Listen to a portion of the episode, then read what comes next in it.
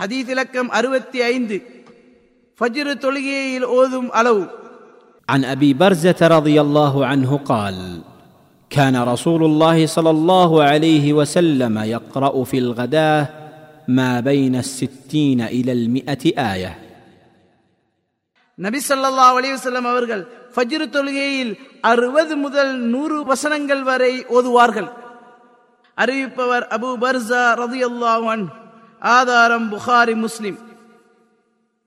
ஹதீஸ் அறிவிப்பாளர்.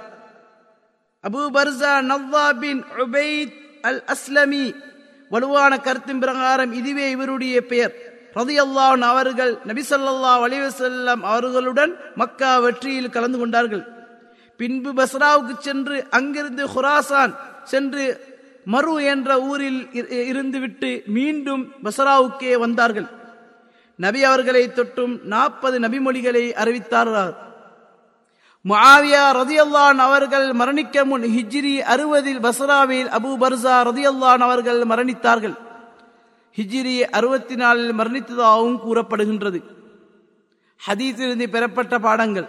ஒன்று நபி ஸல்லல்லாஹு அலைஹி அவர்கள் ஃபஜ்ரு தொழுகையில் அறுபது முதல் நூறு வசனங்கள் வரை சில சமயங்களில் ஓதுவார்கள். இரண்டு கூட்டத்தில் இருக்கும் மிக பலவீனமானவரை வைத்து கூட்டுத்தொகையை அமைய வேண்டும். மூன்று. மக்களை ஒன்று சேர்த்து அவர்களின் உள்ளங்களை அணுகி கைகளை பிடித்து ப- சுண்ணாயும் பக்கம் அவர்களை கொண்டு செல்ல வேண்டும். இது ஒரே அடியாக அவர்களை விரண்டோடச் செய்வதை விட சிறந்ததாகும்.